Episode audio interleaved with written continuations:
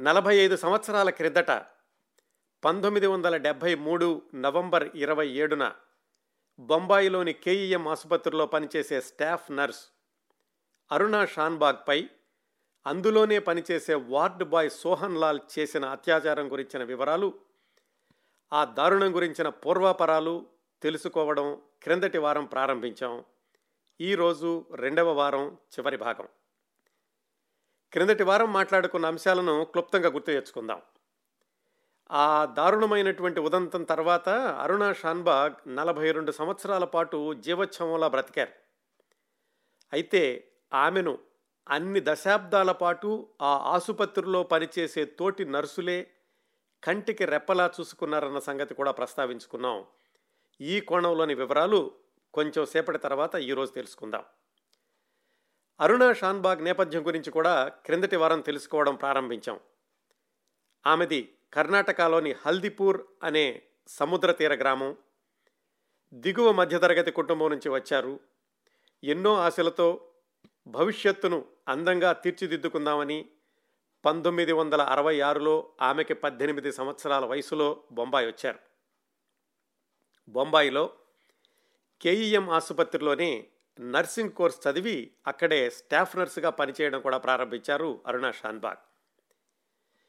అదే ఆసుపత్రిలో పనిచేసేటటువంటి సందీప్ సర్దేశాయ్ అనే డాక్టరు ఆమెను ప్రేమించి వివాహం చేసుకుందాం అనుకున్నారు. ఇద్దరూ కూడా వివాహం ప్రయత్నాల్లో కూడా ఉన్నారు.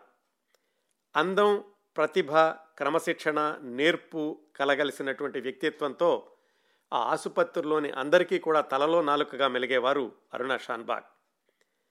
పంతొమ్మిది వందల డెబ్భై నాలుగు జనవరిలో సందీప్ అలాగే అరుణ వివాహం చేసుకుందాం అనుకున్నారు.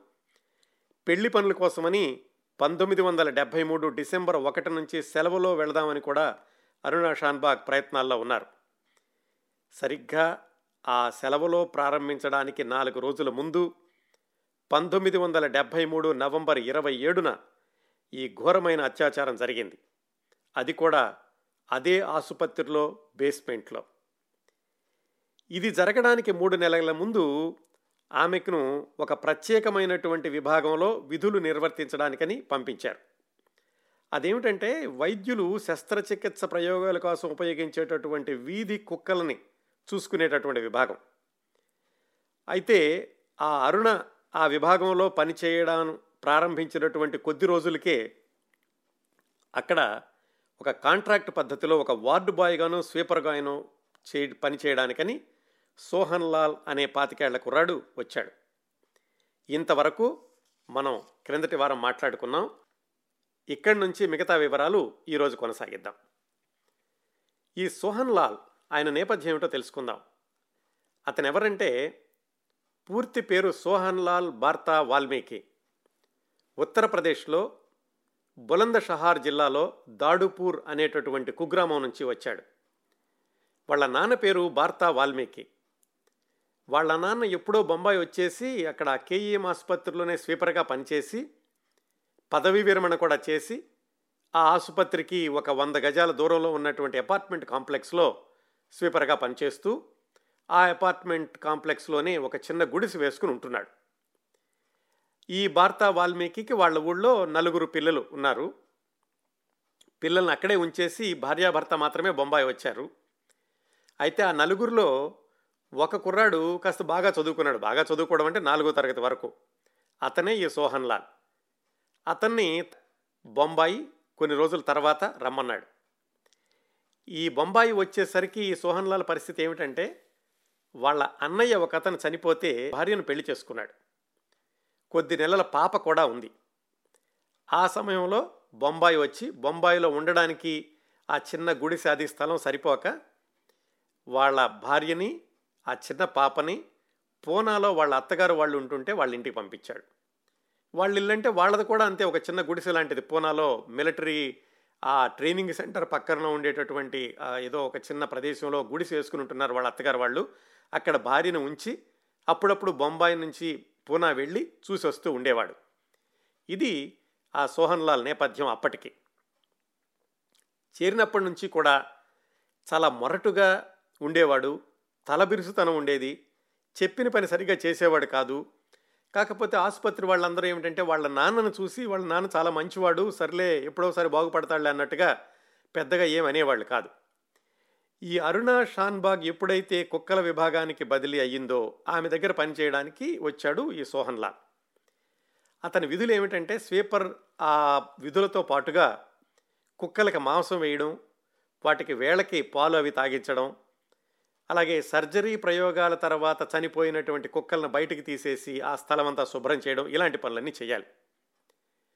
చేరినటువంటి కొద్ది రోజులకే తగాదా పెట్టుకోవడం ప్రారంభించాడు అరుణ షాన్బాగ్ తోటి. ఏమని? నేను స్వీపర్ పనులు మాత్రమే చేస్తాను ఈ కుక్కలకు సంబంధించిన పనులన్నీ నేను చెయ్యను అని. అయితే అప్పట్లో ఏమిటంటే ఈ కాంట్రాక్టు పద్ధతి వాళ్ళకి ఇది చేయాలి ఇది చేయకూడదు అనేటటువంటి ఆ భేదం ఏమీ ఉండేది కాదు.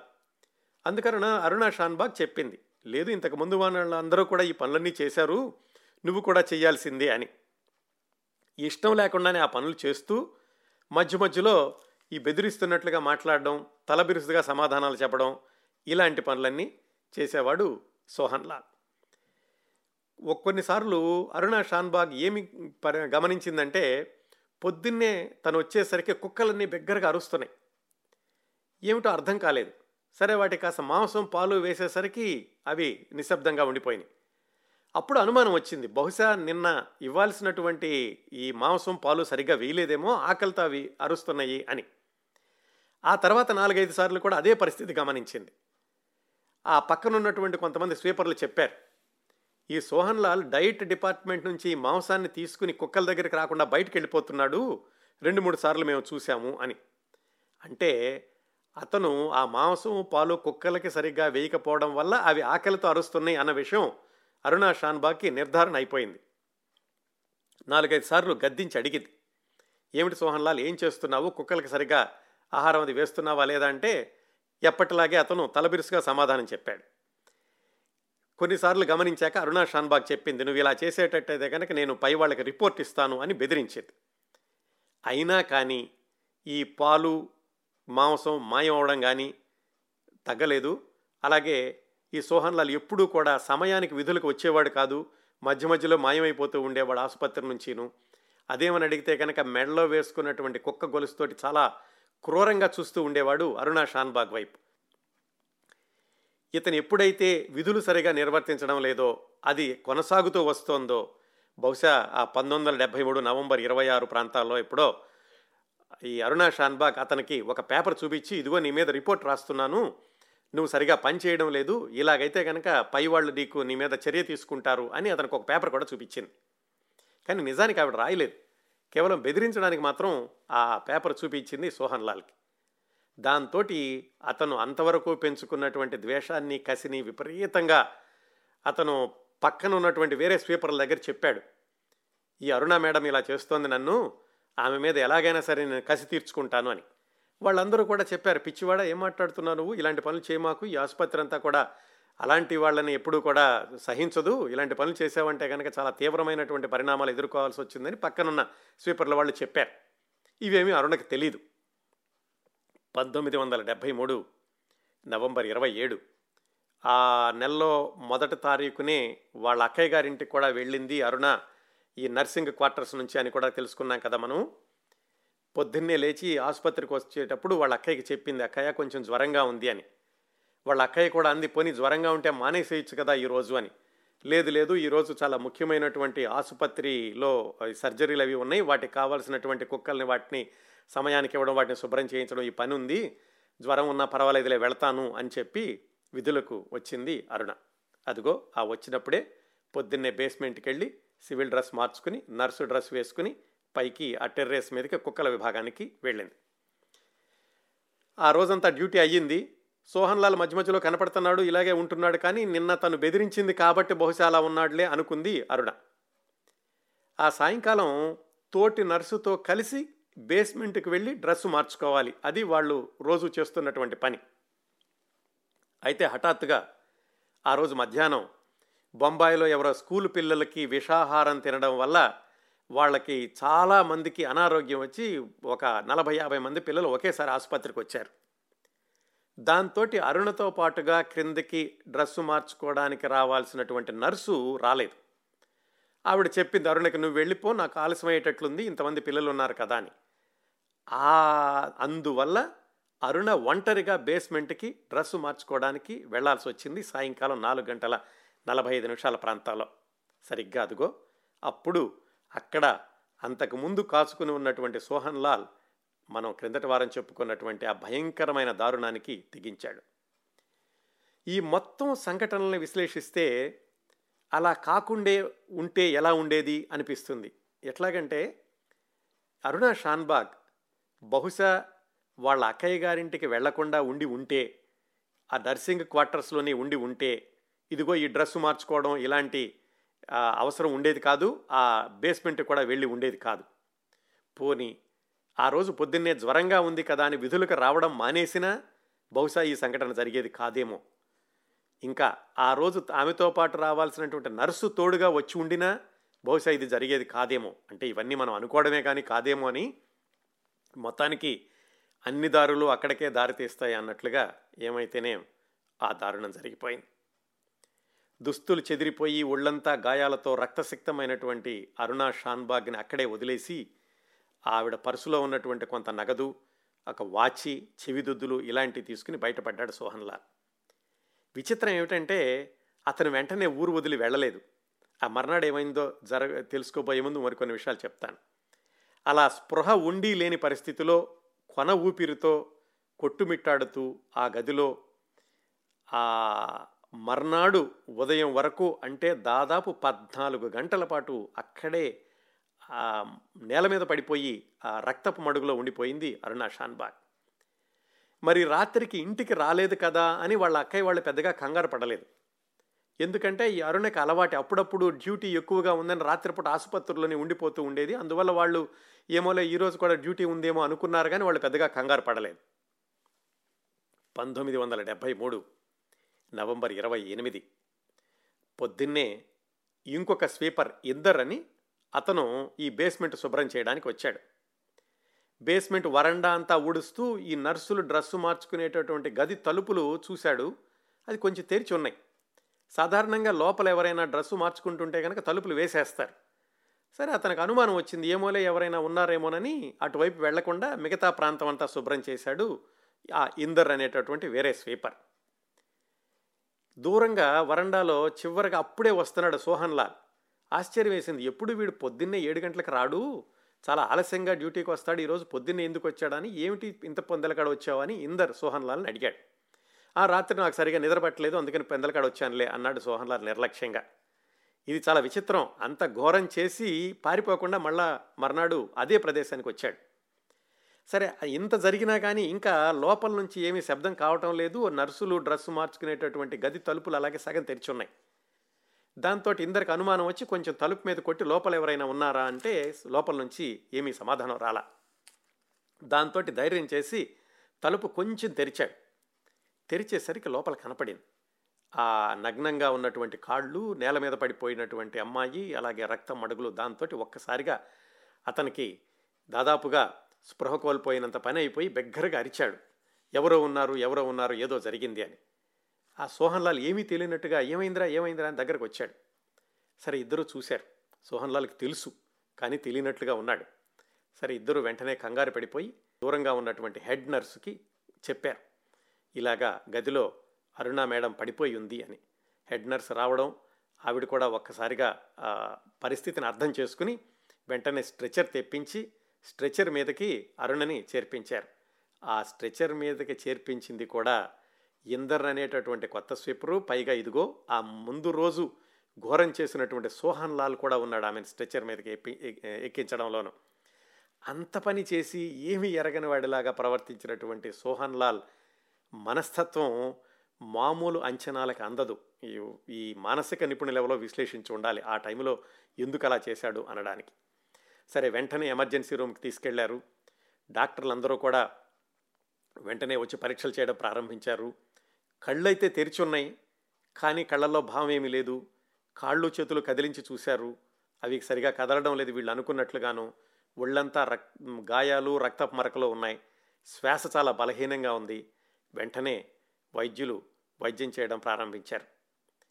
ఇక్కడ సోహన్లాల్ ఏం చేశాడు? ఒకసారి స్ట్రెచ్చర్ మీద ఎక్కించాక తాను పనిచేసేటటువంటి కుక్కల విభాగానికి వెళ్ళి అక్కడి నుంచి పక్కకి వెళ్తుంటే ఎవరో స్వీపర్ అడిగాడు ఎక్కడికి వెళ్తున్నావని ఇదిగో డైట్ విభాగం నుంచి కూడా నేను మాంసం అది తీసుకొస్తాను అని. అదేమిటి నీకు అరుణ మేడం చెప్పింది కదా ఇంకా అలాంటి పనులు చెయ్యొద్దు అని చెప్పి అంటే నా లేదులే ఇంకెవరున్నారు నాకు చెప్పడానికి నాకెవరు చెప్పలేరు ఇక అని తలబిరుసుగా చెప్పాడు. వాళ్ళకి అర్థం కాలేదు ఎందుకు ఇలా మాట్లాడాడు అని. ఆ మాట్లాడేటువంటి సోహన్ లాల్ అక్కడి నుంచి ఆసుపత్రి నుంచి ఆ సమయంలో మాయమైపోయాడు. ముందు ఈ అరుణా షాన్బాగ్ పరిస్థితి ఆ శస్త్రచికిత్సా విభాగంలో ఎలా ఉందో తెలుసుకుందాం. డాక్టర్లు ఆమెకి ప్రాణం పోయడానికి ప్రయత్నించారు. వాళ్ళ యొక్క ప్రయత్నాలు కూడా సఫలమయ్యాయి మొత్తం ఎలాగైతే శ్వాస కొంచెం మామూలుగా ఆడేలాగా వాళ్ళ మందులు చేసేటటువంటి ఈ ప్రయత్నాలన్నీ చేశారు. గైనకాలజిస్ట్ కూడా వచ్చింది. ఆవిడ వచ్చి పరీక్షలు చేశారు. ఆవిడ చేసిన పరీక్షల ప్రకారం అరుణా షాన్బాగ్ మీద అత్యాచారం జరగలేదు అని ఆవిడ నిర్ధారించింది.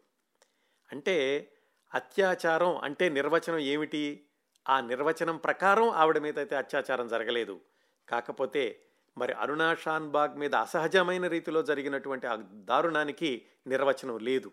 అందువల్ల డాక్టర్ రిపోర్టులో మాత్రం అత్యాచారం జరగలేదు అని రాసింది. అక్కడి నుంచి ఆసుపత్రి వర్గాలు పోలీసులకు ఫోన్ చేశారు. పోలీసులకు ఫోన్ చేసినప్పుడు కూడా అరుణా షాన్బాగ్ వయసు ఏం చేస్తారు ఈ వివరాలు ఒంటి మీద ఉన్న గాయాలు అన్నీ చెప్పారు కానీ దొంగతనం జరిగింది. అత్యాచార ప్రయత్నం మాత్రమే జరిగింది అని చెప్పారు. అత్యాచారం జరిగింది అని చెప్పలేదు. సరే పోలీసులు కూడా రావడం ప్రారంభించారు. ఈలోగా ఆసుపత్రులు అందరికీ తెలిసిపోయింది. అరుణా షాన్బాగ్ అనే నర్సు మీద ఇలా ఘోరం జరిగింది. ఆవిడకి ఎమర్జెన్సీలో ఈ వైద్యం అందిస్తున్నారు అని అందరికీ తెలిసిపోయింది. అంతా గందరగోళం. అందరూ మాట్లాడుకోవడం ప్రారంభించారు. మన తోటి నర్సుకి ఇలా జరిగిందంటే రేపు మనకేం జరుగుతుందో అని చెప్పేటటువంటి భయభ్రాంతులకు గురవడమే కాకుండా ఇలాంటి పరిస్థితులు జరిగినప్పుడు మనం ఈ ఆసుపత్రి వర్గాలే బాధ్యత వహించాలి అని రకరకాలుగా వాళ్ళలో వాళ్ళు మాట్లాడుకుంటూ వెంటనే వాళ్ళు సమ్మెని ప్రకటించారు. స్వతంత్ర భారతదేశంలో మొట్టమొదటిసారిగా ఆసుపత్రిలోని నర్సులందరూ సమ్మె చేయడం అనేది ఆ రోజే జరిగిందటండి మొట్టమొదటిసారిగా సరే వాళ్ళు అలా చేస్తున్నారు. ఈలోగా ఈ ఆసుపత్రి వర్గాలు అరుణా షాన్బాగ్ యొక్క అక్కగారిని పిలిపించారు. వాళ్ళకి తెలుసు కదా వాళ్ళ అక్కగారి ఇంటి దగ్గర నుంచి వస్తుందని. ఆవిడ్ని విచారించారు. ఆవిడ చెప్పింది నిన్న రాలేదు కాకపోతే అప్పుడప్పుడు జరుగుతుంటుంది కాబట్టి అలాగే అనుకున్నారని వాళ్ళ అక్కయ్య గారు చెప్పారు. పోలీసులు ఆసుపత్రికి వచ్చి అందరిని విచారించారు. ఆ విచారణలో తేలిగ్గా తెలిసిపోయింది. సోహన్ లాల్ అనే అతను అరుణతోటి పోట్లాడుతున్నాడు అలాగే ఆమెతోటి కొంచెం తేడాగా ఉంటున్నాడు కొంచెం మొరటగా కూడా ఉంటాడు అని. అతని కోసం చూస్తే ఆసుపత్రిలో లేడు. దాంతో వాళ్ళకి అర్థమైపోయింది సోహన్ లాలే ఈ నేరం చేసి ఉంటాడు అని. అతని కోసమని ఆ పక్కనున్న గుడిసెకి వెళ్ళారు. వాళ్ళ అమ్మా నాన్నలు ఉండేటటువంటి గుడిసెకి. లేడు అతను పూనా వెళ్ళిపోయాడని చెప్పారు. పోలీసులు వెంటనే పూనా వెళ్ళి అక్కడ ఉన్నటువంటి సోహన్లాన్ని అరెస్ట్ చేసి తీసుకొచ్చారు. అది అక్కడ ఉంచితే ఈ అరుణా షాన్బాగ్ పరిస్థితి ఎలా ఉందంటే ఆవిడ్ని మృత్యుముఖం నుంచి అయితే కాపాడారు కానీ కొంచెంసేపు స్పృహలో ఉండడం మరికొంచెంసేపు కోమాలోకి వెళ్ళడం ఇలా జరుగుతూ వచ్చింది. ఇదంతా కూడా ఆ మర్రోజు. ఆ గాయాల తీవ్రత ఏమిటి అనేది వెంటనే తెలియలేదు. కేవలం వాళ్ళు ప్రాణం కాపాడడం మీద కేంద్రీకరించి మందులు ఇవ్వడం కానీ మిగతా వైద్య చికిత్సలు కానీ అందించడం ప్రారంభించారు. మాట్లాడదామంటే మాట లేదు. బహుశా ఈ కోమాలో వెళ్ళడం వల్ల ఏమో తర్వాత మాట్లాడుతుందేమో అనుకున్నారు వాళ్ళు అప్పటికి అందువల్ల పూర్తిగా ఆమెకు జరిగినటువంటి నష్టాన్ని వెంటనే అంచనా వేయలేకపోయారు. ఆమెను వివాహం చేసుకుందాం అనుకున్నటువంటి ఆ సందీప్కి మధ్యాహ్నం తెలిసింది. వెంటనే వచ్చాడు. అక్కడి నుంచి ఆయన దాదాపుగా రోజులో ఎక్కువ శాతం ఆ అరుణ షాన్బాగ్ దగ్గరే గడుపుతూ ఉండేవాడు. స్ప్రోలోకి వెళుతోంది బయటకు వస్తుంది కాబట్టి ఆవిడకేమైనా అర్థమవుతుందేమోనని ఆమెకి తెలిసినటువంటి కొంకణి భాషలో మాట్లాడుతూ ఆమెని కొంచెం సముదాయించడానికి ప్రయత్నిస్తూ ఉండేవాడు సందీప్. నిజానికి అతను మాట్లాడుతున్నటువంటి మాటలు ఏమీ ఆమె మెదడులోకి వెళ్ళడం లేదు అన్న విషయం అప్పట్లో తెలియలేదు. మరొక నాలుగు రోజుల్లో పెళ్ళి పనులు ప్రారంభించి నెల రోజుల్లో పెళ్ళి జరగాల్సినటువంటి పరిస్థితిలో కాబోయే భార్యని అలాగా ఒక కట్టెలాగా మంచం మీద చూస్తున్నా కానీ సందీప్ తను ఆమెను ఎలాగైనా సరే కాపాడాలి ఆ ప్రయత్నాలు తను చేస్తూ ఉండేవాడు. మర్నాడు పొద్దున్నే స్థానిక వార్తాపత్రికల్లో అన్నీ కూడా ఈ ఆసుపత్రిలో జరిగినటువంటి దారుణం గురించి వార్తలు వచ్చినాయి. అది పాతికేళ్ళ అరుణ షాన్బాగ్ జీవితంలో ఆమె ప్రమేయం లేకుండానే నలభై రెండు సంవత్సరాల పాటు అయోమయ అచేతన జీవనం ఆరంభమైంది ఆ రోజు. ఆ తర్వాత రెండు మూడు నెలల వరకు కూడా అరుణా షాన్బాగ్ పరిస్థితి అటు ఇటుగానే ఉంది. పంతొమ్మిది వందల డెబ్భై నాలుగు జనవరి ముప్పై ఆవిడ అప్పుడప్పుడు వెళ్ళిపోతున్న కోమాలో నుంచి బయటకు వచ్చేసి కాస్త స్పృహలో ఉన్నది ఆ రోజు. అప్పటికీ డాక్టర్లందరూ కూడా వైద్యం ఎంత తీవ్రంగా చేస్తున్నారో నర్సులందరూ కూడా అంత అభిమానంతోనూ ఆమెకి సేవ చేస్తూ ఉన్నారు. సందీప్ కూడా రోజు వస్తూ ఉండేవాడు. పంతొమ్మిది వందల డెబ్భై నాలుగు ఫిబ్రవరికి అరుణా షాన్బాగ్ యొక్క పరిస్థితి అందరికీ అర్థమైంది. ఏమిటి అంటే ఆమె మెదడు పూర్తిగా దెబ్బతింది. మెదడుకి రక్తం తీసుకెళ్ళేటటువంటి నాళాలు చితికిపోవడం వల్ల మెదడు నుంచి మిగతా భాగాలకి సంకేతాలు సరిగా అందడం లేదు.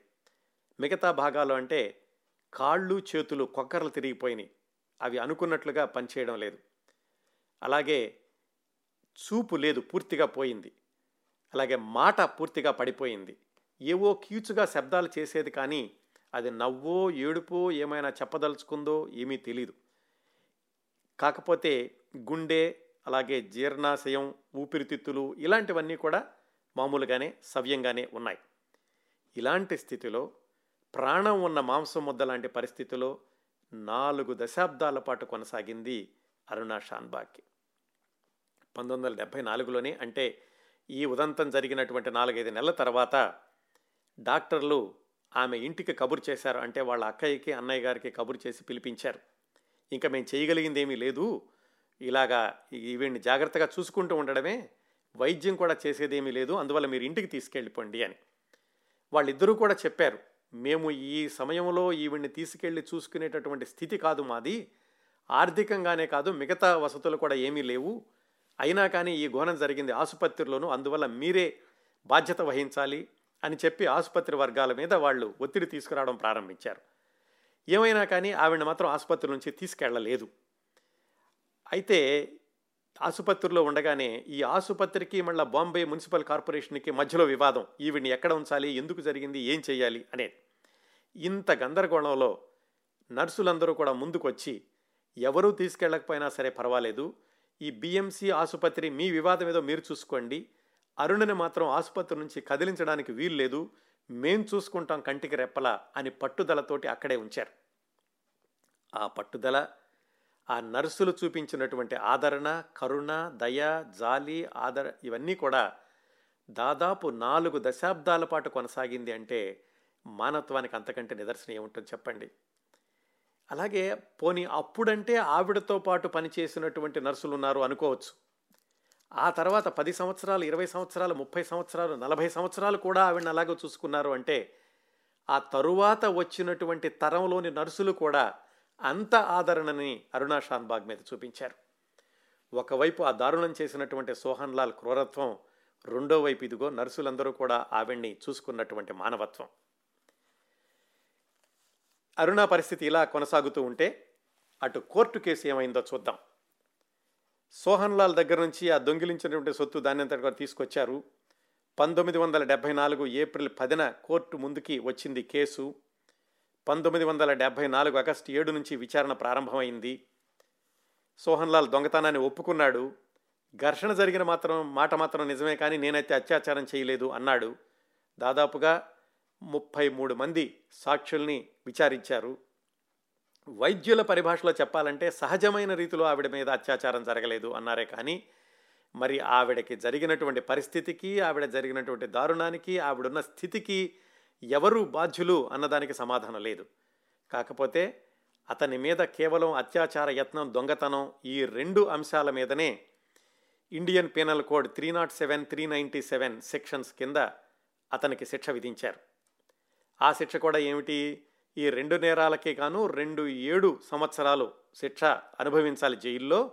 కాకపోతే రెండు కూడా సమాంతరంగా అనుభవించవచ్చు అని. అంటే మొత్తం మీద అతను ఒక ఏడు సంవత్సరాలు ఉంటే చాలు. మరి అప్పటికే ఒక సంవత్సరం అయిపోయింది కాబట్టి ఇంకొక ఆరు సంవత్సరాలు జైల్లో ఉంటే చాలు అని కోర్టు కేసు తీర్పు చెప్పింది. ఆ తీర్పు కూడా పంతొమ్మిది వందల డెబ్భై నాలుగు అక్టోబర్ రెండు గాంధీ జయంతి రోజు. ఎంత విచిత్రమో చూడండి. ఆ రోజు ఏమిటంటే ఇది తప్పనిసరిగా తీర్పు ఆ రోజే పూర్తి చేయాలని ఒక అత్యవసరమైనటువంటి పరిస్థితిలో న్యాయాధికారి వీళ్ళందరూ కూడా సమావేశం అయ్యి ఆ రోజున తీర్పుని ప్రకటించారు. అది నిజానికి అతనికి ఆరు సంవత్సరాలు ఆరు సంవత్సరాలు శిక్ష పడింది. కాకపోతే అరుణా షాన్బాకి నలభై రెండు సంవత్సరాలు పడిన శిక్షకి ఎవరు బాధ్యులు అన్నదానికి సమాధానం లేదు. ఏ న్యాయస్థానము దానికి సమాధానం చెప్పలేదు.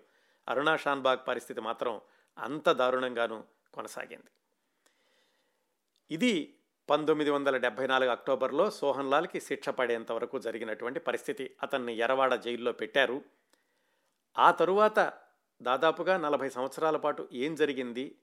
జరిగినటువంటి మరొక రెండు మూడు ముఖ్యమైనటువంటి సంఘటనలు. సోహన్ లాల్కి అలాగా శిక్ష పడ్డాక ఇంకా అరుణా షాన్బాగ్ పరిస్థితి ఎలా ఉందంటే బాంబే మున్సిపల్ కార్పొరేషన్కి అలాగే ఈ కేఈఎం ఆసుపత్రికి మధ్య తరచూ ఘర్షణ జరుగుతూ ఉండేది. ఏమని? బాంబే మున్సిపల్ కార్పొరేషన్ వాళ్ళేమో ఈమెను ఖాళీ చేయించండి ఎలాగైనా కానీ ఒక బెడ్ ఖాళీ అవుతుంది అనవసరంగా అక్కడ ఉంది మీరేమి వైద్యం చేయడం లేదు కదా అని చెప్పి ఆసుపత్రి వర్గాల మీద ఒత్తిడి తీసుకురావడం ప్రారంభించినాయి ఇక్కడ ఆసుపత్రులేమో నర్సులు ఎదురు తిరుగుతూ ఉండేవాళ్ళు. అవసరమైతే సమ్మె కూడా సిద్ధమయ్యారు. ఎట్టి పరిస్థితుల్లోనూ అరుణని ఇక్కడి నుంచి కదిలించడానికి వీలు లేదు అని. ఈ విధంగా అటువైపు ఎలాగైతే నర్సులందరూ కలిసి అరుణా షాన్బాగ్ని ఆసుపత్రిలోనే ఉంచడంలో వాళ్ళు విజయవంతం అయ్యారు సందీప్ ఈవిడ్ని పెళ్ళి చేసుకుందామనుకున్నటువంటి డాక్టర్ ఉన్నాడు కదా ఆయన అప్పటి వరకు క్రమం తప్పకుండా అరుణా షాన్బాగ్ దగ్గరికి రావడం ఆయన ఒక కొన్ని బొట్టు బిళ్ళలు తెచ్చి పాపం రోజు ఒక బొట్టు ఆమె నుదుటి మీద పెడుతూ ఉండేవాడట. ఇంకా కోలుకుంటుందేమన్న ఆశతో దాదాపుగా ఆయన ఒకటి రెండు సంవత్సరాలు అలా వస్తూనే ఉన్నారు. పంతొమ్మిది వందల డెబ్భై ఏడులో సందీప్ ఒకరోజు ఆమె దగ్గరకు వచ్చి ఆమె దగ్గర కూర్చుని బహుశా మరి అలా అన్నాడో మరి ఆయన మనసులోని మాటలో కానీ అని ఉంటే ఎలా అని ఉండేవాడంటే నేస్తం తెలుసు నాకు తెలుసు మన ఇద్దరం ఎన్నో ఊహలతోటి ఆశలతోటి బంగారమైన భవిష్యత్తు నిర్మించుకుందామని వివాహం చేసుకుందాం అనుకున్నాం. దురదృష్టవశాత్తు నువ్వు ఇలా అయిపోయావు. నేను జీవితంలో ముందుకు వెళ్ళాల్సినటువంటి పరిస్థితి. ఇంట్లో వాళ్ళు నన్ను వివాహం చేసుకోమని ఒత్తిడి చేస్తున్నారు. నాకు తొందరలోనే వివాహం కాబోతోంది. వచ్చే వారంలోనో వచ్చే నెలలోనో నేస్తం నేను వెళ్ళొస్తాను. బహుశా ఇదే చివరి రోజు. మళ్ళా నేను చూడడానికి రాలేకపోవచ్చు. ఎందుకంటే నా జీవితంలో వచ్చేటటువంటి వ్యక్తి నన్ను కావాలని కోరుకుంటుంది కాబట్టి ఇక్కడికి రాలేనేమో మళ్ళాను అని అతను మొదటిసారి చివరిసారి అలాగా అచేతనంగా కట్టెలాగా ఏమీ తెలియని స్థితిలో మంచం మీద పడి ఉన్న అరుణా షాన్బాగ్ చెక్కిలి మీద చిన్నగా ముద్దు పెట్టాడు. అదే చివరిసారి సందీప్ అక్కడి నుంచి బయటకి వచ్చేశాడు. ఆ తర్వాత ఆయన వివాహం చేసుకున్నారు. ఆయన వివరాలు ఏమో తెలియలేదు కానీ ఈ అరుణా షాన్బాగ్ పరిస్థితి మాత్రం అలాగే కొనసాగుతూ ఉండింది. వాళ్ళ అక్కయ్య అన్నయ్య అప్పుడప్పుడు మధ్య మధ్యలో వస్తూ ఉండేవాళ్ళు. కాకపోతే వాళ్ళు వచ్చినప్పుడల్లా ఆసుపత్రి వర్గాలు మీరు ఇంటికి తీసుకువెళ్ళండి అనేటటువంటి ఒత్తిడి చేయడంతో వాళ్ళు కొన్ని రోజుల తర్వాత వాళ్ళు కూడా రావడం అనేది పూర్తిగా తగ్గించేశారు.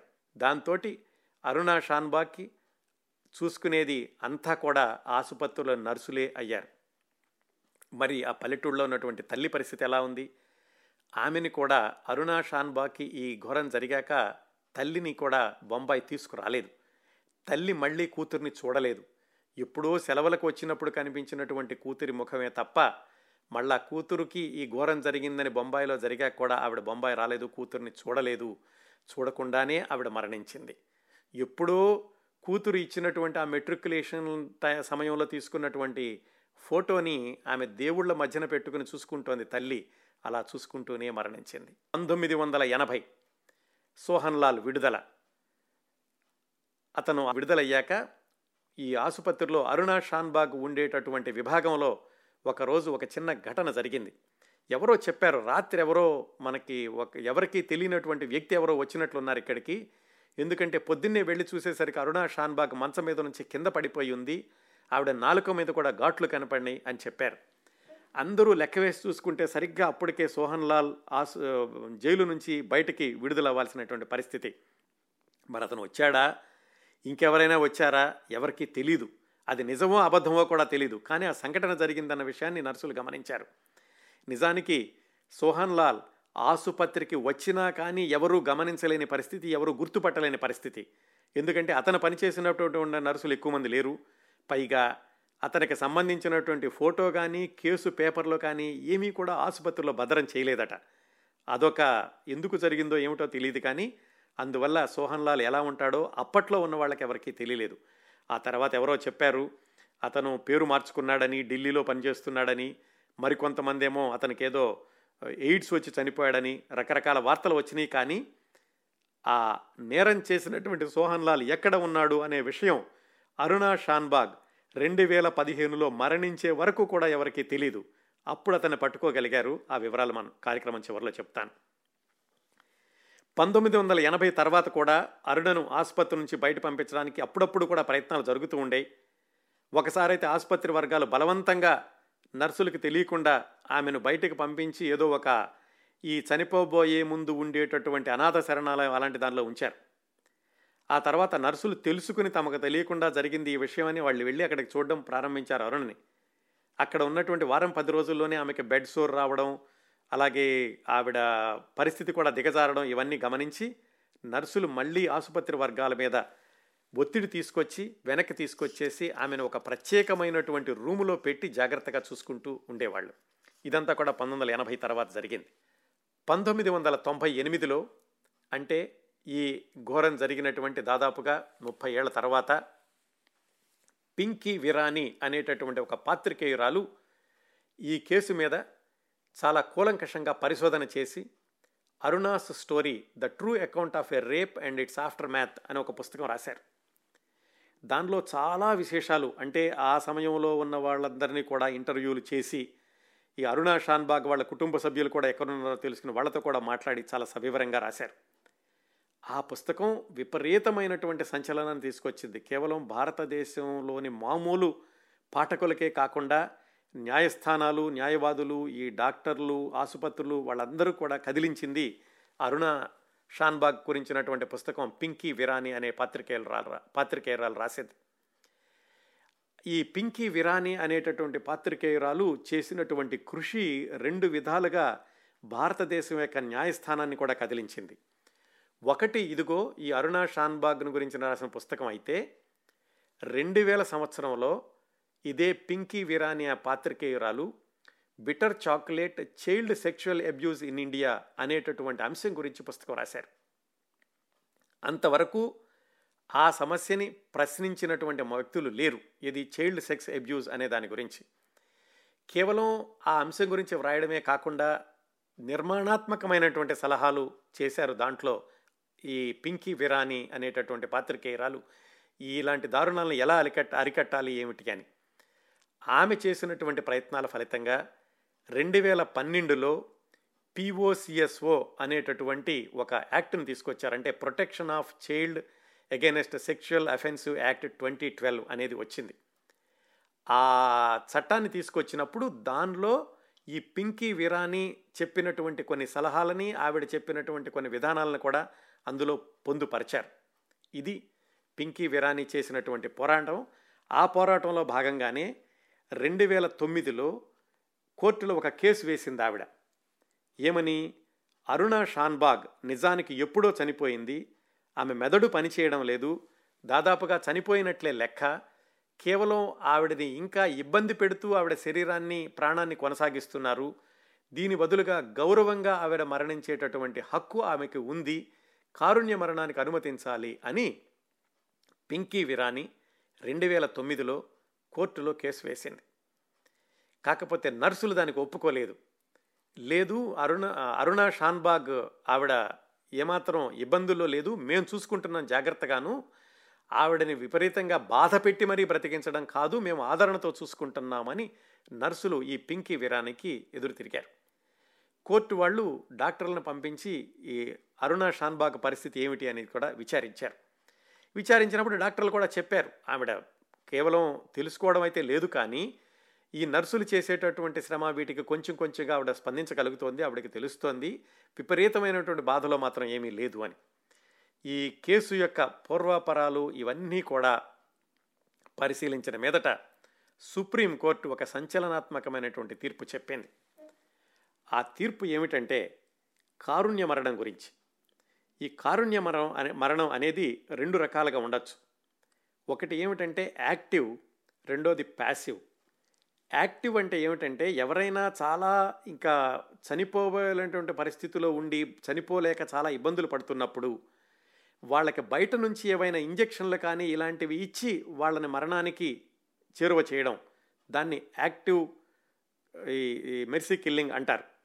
అలాగే పాసివ్ అంటే ఏమిటంటే ఒకవేళ రోగి అలా మరణంతో చాలా పోరాటం చేస్తూ మరణశయ్య మీద ఉండి ఈ వెంటిలేటర్ ఇలాంటి వాటి మీద ఉంటే గనక వాటిని తొలగించి కారుణ్య మరణాన్ని ప్రసాదించడం దాన్ని పాసివ్ అంటారు. అంతవరకు భారతదేశంలో ఈ రెండింటినీ కూడా సమర్థించలు రెండింటిని కూడా అనుమతి లేదు. కాకపోతే పింకీ విరాని ఈ అరుణా షాన్బాగ్ కేసును ఉదహరిస్తూ వేసిన ఆ కేసు తర్వాత సుప్రీంకోర్టు ఒక సంచలనాత్మకమైన తీర్పు చెప్పింది. ఏమిటంటే పాసివ్ మెర్సింగ్ కిల్లింగ్ అనేది భారతదేశంలో అనుమతిస్తున్నాము. కాకపోతే ఆమెకి ఆ రోగికి ఉన్నటువంటి పరికరాలు అవి తీసేయడానికి రక్త సంబంధీకులు కానీ ఆమెకు అతి దగ్గరగా ఉన్నటువంటి మిత్రులు కానీ చెబితేనే అది చెయ్యొచ్చు అని చెప్పారు. ఈ అరుణా షాన్బాగ్ పరిస్థితిని చూసుకున్నట్లయితే ఆమె మాట్లాడలేదు. ఆమెకున్నటువంటి రక్త సంబంధీకులు ఎవరూ కూడా దగ్గరలో లేరు.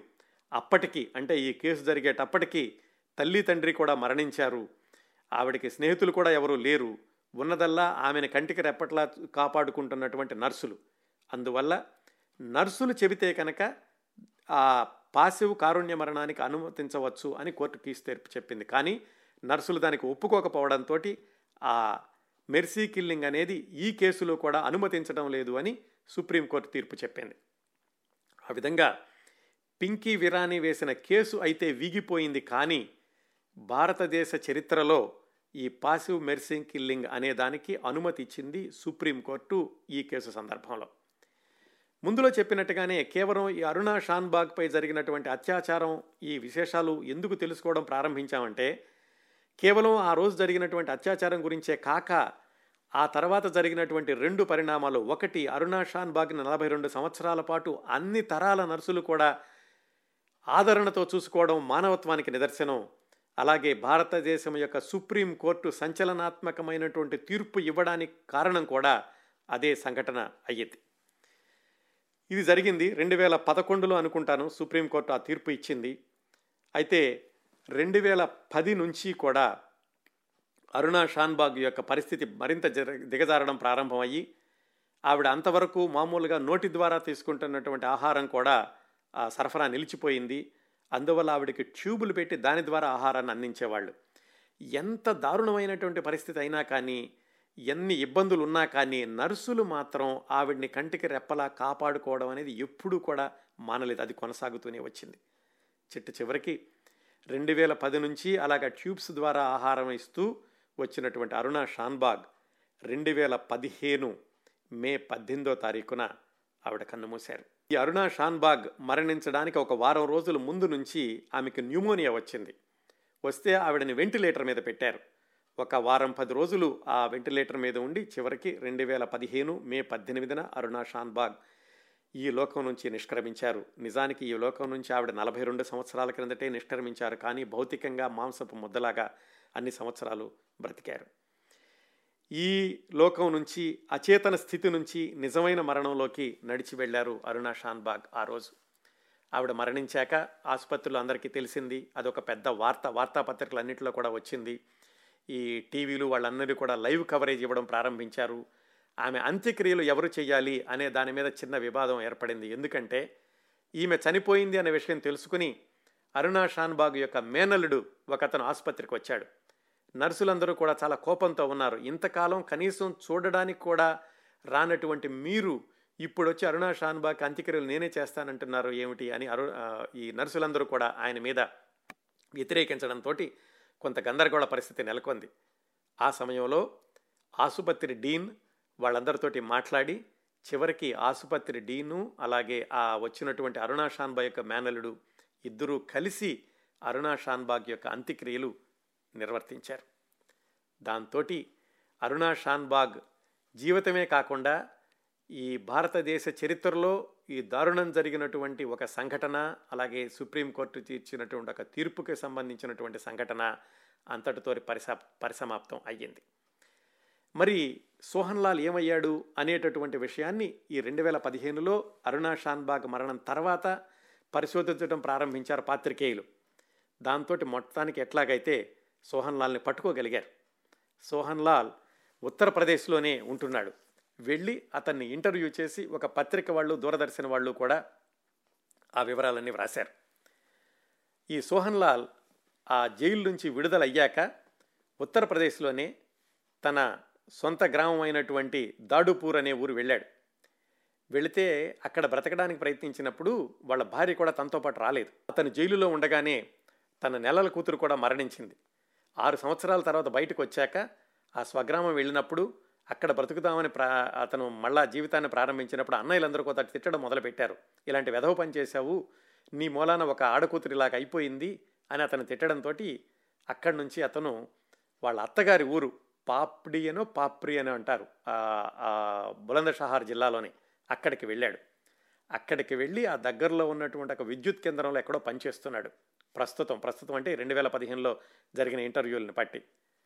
రోజు పదిహేను ఇరవై కిలోమీటర్ల సైకిల్ మీద వెళ్ళి ఆ ఎన్టీపీసీలో పనిచేసి రోజుకు రెండు వందల అరవై రూపాయలు తెచ్చుకుంటున్నాడు. ఆ తర్వాత అందరి కొడుకులు అమ్మాయిలు అలాగే మనవరు మనవరాళ్ళు అందరూ ఉన్నారు.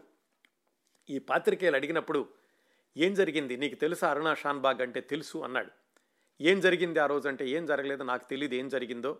కేవలం నన్ను ఎప్పుడు కోపడుతూ ఉండేది. అందుకని కోపంలో మేము ఇద్దరం ఘర్షణ జరిగింది. నేను అత్యాచారం చేయలేదు అంటున్నాడు. కానీ ఏ నేరస్తుడైనా నేను చేశాను అని వెంటనే ఒప్పుకోడు కదా. దానికి నిదర్శనమే అరుణా షాన్బాగ్ ఆ విధంగా అచేతనంగా అన్ని సంవత్సరాలు పడి ఉండడం అనేది. మొత్తానికి అతను అతనితో ఇంటర్వ్యూలు అయితే ఉన్నాయి. మీరు అందరూ కూడా చూడొచ్చు. యూట్యూబ్లోకి వెళ్ళి అరుణా షాన్బాగ్ అని కొడితే కనుక ఈ సోహన్ లాల్తో ఉన్నటువంటి ఇంటర్వ్యూలు కూడా వస్తాయి. ఇవండి విశాల భారతంలో విషాద పర్వం అరుణా షాన్బాగ్పై జరిగిన అత్యాచారం గురించి మీకు తెలియజేయాల్సుకున్నటువంటి వివరాలు మళ్ళీ ఒకసారి పదే పదే చెప్పినట్లుగానే ఇందులో రెండు ఉన్నాయి. ఒక దానవత్వం ఉంది మరోవైపు మానవత్వం ఉంది. అలాగే ఆలోచించల ఆలోచించవలసినటువంటి కోణాలు చాలా ఉన్నాయి. భారతదేశం యొక్క న్యాయస్థానం ఆలోచనకు కూడా దారితీసినటువంటి పరిణామాలు కూడా ఈ కథలో ఉన్నాయి. ఏదేమైనా కానీ అరుణ షాన్బాగ్ విషాద గాథ భారతదేశ చరిత్రలో ఎప్పటికీ చెరిగిపోని నెత్తుటి మరక అని చెప్పుకోవచ్చు.